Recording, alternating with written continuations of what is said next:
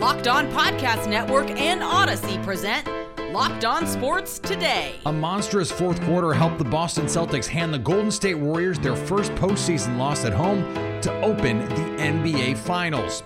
The Colorado Avalanche absolutely buried the Edmonton Oilers in game two and looked like they could sweep their way to the Stanley Cup final.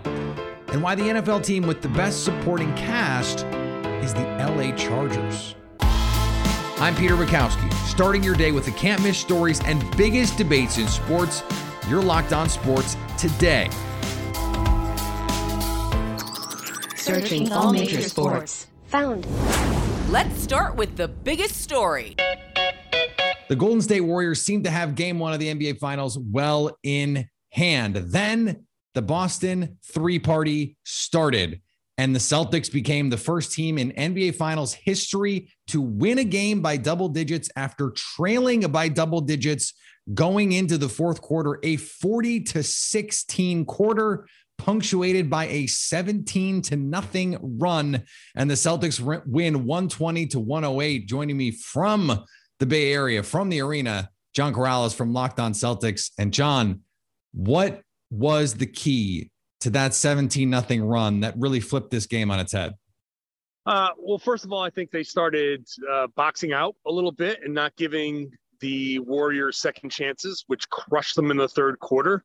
Uh, and obviously, shot making. You know, it's you might have you might have heard that it's a make or miss league, and they made their shots. They were nine of twelve from three. They come out. Jaylen Brown was spectacular in that fourth quarter, uh, all over the place, and then uh, the Celtics rolled with Payton Pritchard defensively uh, on Steph Curry and his just energy and his ability to stay with Curry. It's an interesting kind of wrinkle here.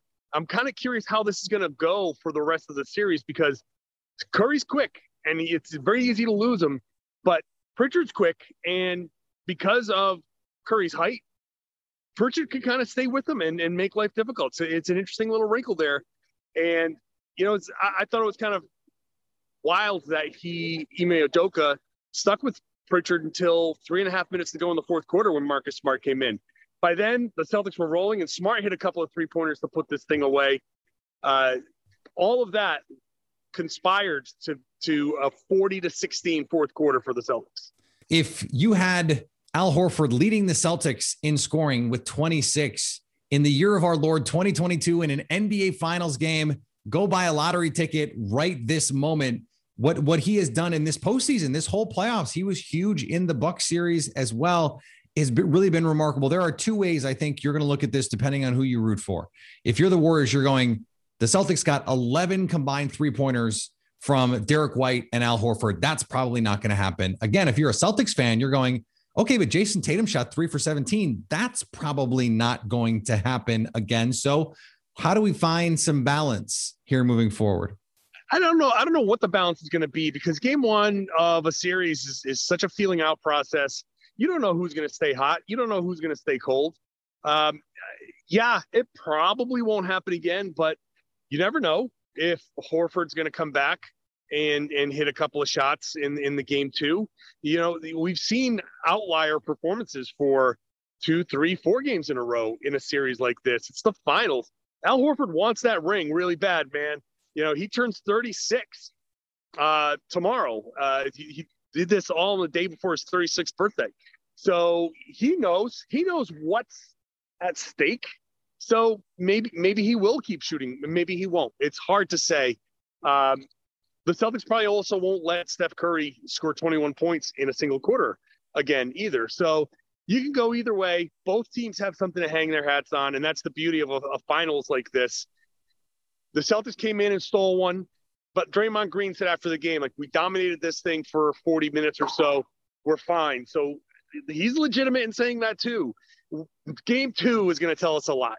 And and if the Celtics, even if they lose it, if they still play close and they they send the message like this wasn't a fluke, then we have ourselves uh, a pretty good series.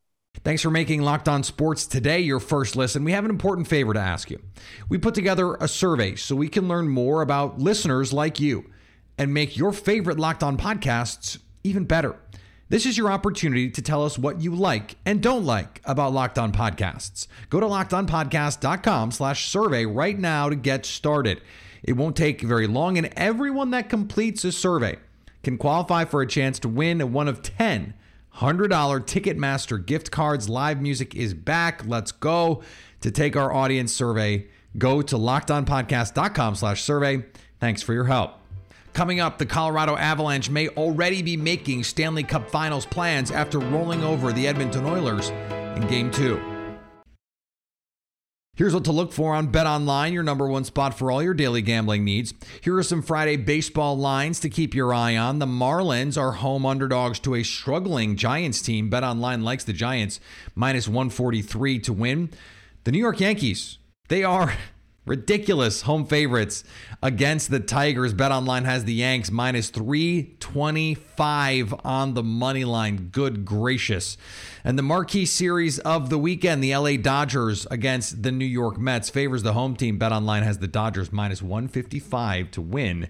Bet Online where the game starts. Now, here's what you need to be locked on today. Ryan Fitzpatrick, current Washington commander and veteran of nine NFL teams, has retired. Fitzpatrick announced his retirement via text to former teammates.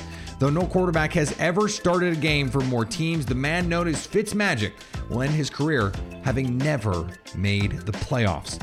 Fitzpatrick had signed a one year, $10 million deal with the Commanders back in March. Tom Brady ended his retirement after 40 days, but still characterizes the decision as a close one. In a roundtable that followed TNT's broadcast of the match, Brady said, It's not that I'm not 100% committed. It's just as, as soon as I make the commitment to do it, it's like, ugh, all right, here we go. Brady referenced his family and those around him who are affected by his football career and who take care of him, and how the decision to continue playing becomes harder each year because of his responsibility to them. Brady is under contract for the 2022 season with no plans beyond that currently. We know that currently piece is vital here.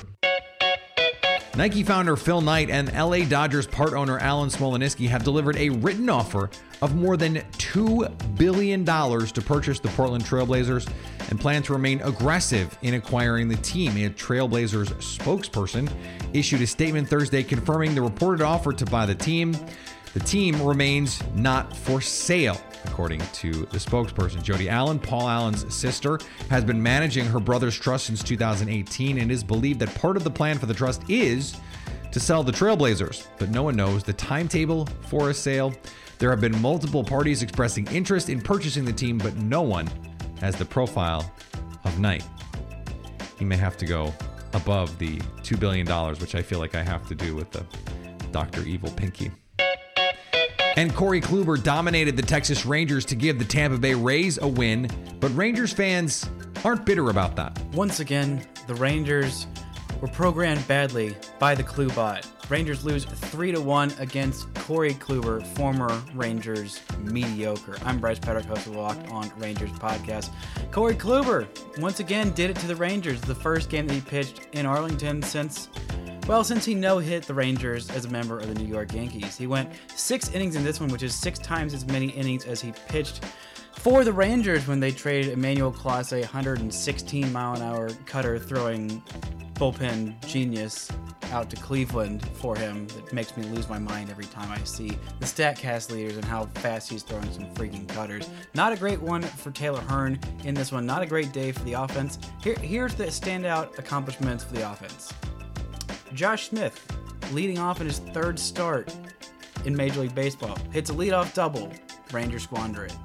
Later on, Marcus Semien hits his first home run at home, his second homer of the season. Yeah, that's pretty much it. Multi-hit, multi-hit game for Jonah Heim and and Adolis Garcia. Other than that, nobody really did much of freaking anything. This offense couldn't get anything done. Corey Kluber was regretfully fantastic. Is another story you need to know. The Avalanche took game one against the Oilers in thrilling fashion, 8 6. And through the first period of game two, it looked like we might have another classic on our hands with a nil nil game. But then the Avs exploded in the second period for three goals. They added an insurance goal in the third period. They roll to a 4 nothing win and take this series by the shirt collar. Joining me now from Locked on Avalanche, Chris Maselli. And Chris, what was the difference in the second period to allow Colorado to blow this game open? Well, they really don't have any holes. Yeah, they're an offensive minded team. They're a great defensive team. The goalie situation was the the spot where it's like, okay, can they overcome it? Game one was just a, a shootout on a, on a track field, um, and it and you would think that going into game two, it'd be the same thing, especially with the Avs backup goalie playing in place of Darcy Kuemper. So you had Pavel Francouz, and he pitches a shutout. I don't think anybody saw that coming, but no, for the Avs, they just they don't there's they don't stop. They're relentless. And another 40 shot on goal game and three goals within 2 minutes, that's what this team is capable of. We had two very different kinds of games. Which game do you think most closely resembles the series we're going to see moving forward? I think game 2, but with Edmonton scoring. Like to to shut them out uh, does not happen very often. So uh, right. game one was just one of those freakish hockey games that you get where anything that was thrown towards a goalie was going in.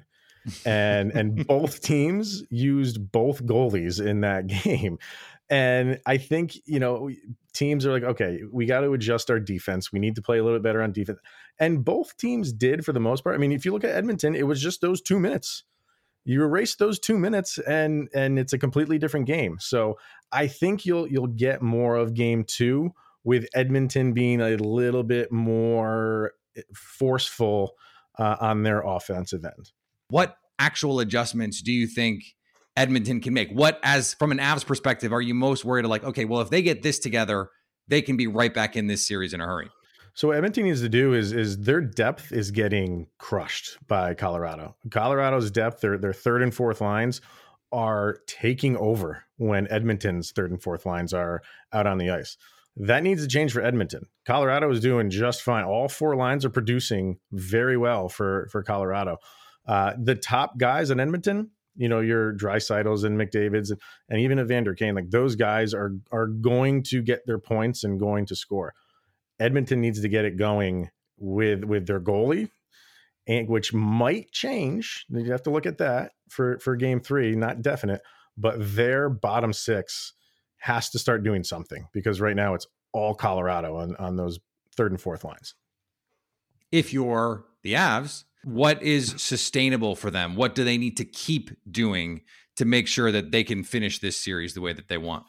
It's twofold. It, it's continue to press pressure on the offensive end because that is a question mark for Edmonton is, their goalie situation, and they're exploiting that in the first two games. And then they've done a very good job shutting down. And I don't mean it just because they had a shutout, but keeping Draisaitl and McDavid it, it's you know the the Michael Jordan defense. You can only you can't stop them. You can mm-hmm. only hope to contain them. They did that for game two. It's mm-hmm. not reasonable to think they can do it every single game. They will try their best and they have the the defenders to do it. So you just can't let those guys go off because they can they can take over a game. So for the Avs, it's continue to force the issue on offense and know where they are on the ice at all times. You have to. Coming up, if you were a quarterback and could choose your NFL team, the best choice would be the LA Chargers. The reason why is next. I love brownies, but you know what can be just as good is the brownie batter. Sometimes I'll just look forward to that. Not that I don't want the brownies, of course I want the brownies, but the batter, the spatula, mm, chef's kiss, literal chef, and potentially literal kiss. And Built has a new creation that recreates that feeling the brownie batter puff. The brownie batter puff. The puff takes protein bars to a whole new level, and the brownie batter puff takes the puff to yet another level with 17 grams of protein but just 140 calories and all the taste you could possibly ask for and even more. All built puffs are covered in 100% real chocolate, but they deliver on the health benefits you're looking for. Go to built.com and use promo code LOCKED15 to get 15% off your order. That's promo code LOCKED15 for 15% off at built.com. Everyone talks about quarterbacks for good reason, but the QB can't do it all. They need a good supporting cast. When looking around the NFL, Alex Clancy of Locked On NFL and Locked On Arizona Cardinals believes the best choice is. But my answer is the Los Angeles Chargers, and it's not really close because of the Im- improved upon defense, even more so now. Okay, because Austin Ekeler has really, you know, planted himself in a top three running back, especially for fantasy dual threat. He may be the best, but it's the Chargers, so he doesn't really get all the run. Plus, they have a bunch of options. And then you have Keenan Allen, who I think is the most underrated receiver in football, maybe the best route runner. Mike mm-hmm. Williams got all the cheese and all Yep. the land this offseason.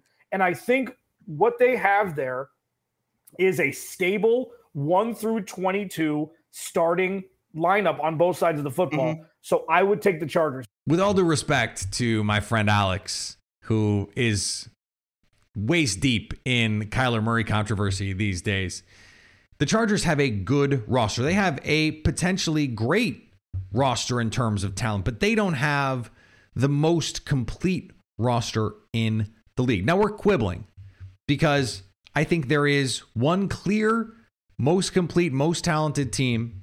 And then I think there is a tier of about six or eight teams that have a claim to be second. And the Chargers are in that category, but the best roster in the league is Buffalo's. From the receivers that they have, the offensive line, and a rising star tight end in Dawson Knox, and then an absolutely loaded defense that just added Von Miller. They were the best defense in the league last year, and they got better. The Bills, until further notice, have the best roster in the league. There are plenty of teams after that. The Chargers are in that that crew with the Rams, the Bucks. I think the Packers, despite the loss of Davante Adams, the Broncos are in the conversation. The Saints are in the conversation, especially if we're taking quarterback out of it. The Chargers are in that next group, but they're not quite all the way at the top. And finally, the NBA has been moving to positionless basketball for a while, and Commissioner Adam Silver knows it. In a press conference before game one of the NBA Finals, Silver said he will be talking with the Players Association about the idea of moving all NBA voting to the 15 best players in the league, regardless of position. With the increased contractual benefits regarding a player's election to the All NBA team, Silver is cognizant of the effect that limiting the voting to position has. With position restrictions in place, the top two players in MVP voting, Nikola Jokic and Joel Embiid, cannot both be voted to the All NBA first team together, at least not without some shenanigans and calling one of them a forward when they're both definitely centers. Thanks for making Locked On Sports today your first listen. Now go make your second listen Locked On NBA. From the first jump ball the play in tournament to the last possession of the finals, Locked On experts take you deep inside the playoffs with insight and analysis affecting all 30 teams. It's free and available wherever you get podcasts. Coming up Monday, will the Warriors even the series? So at least until tomorrow, stay locked on sports today.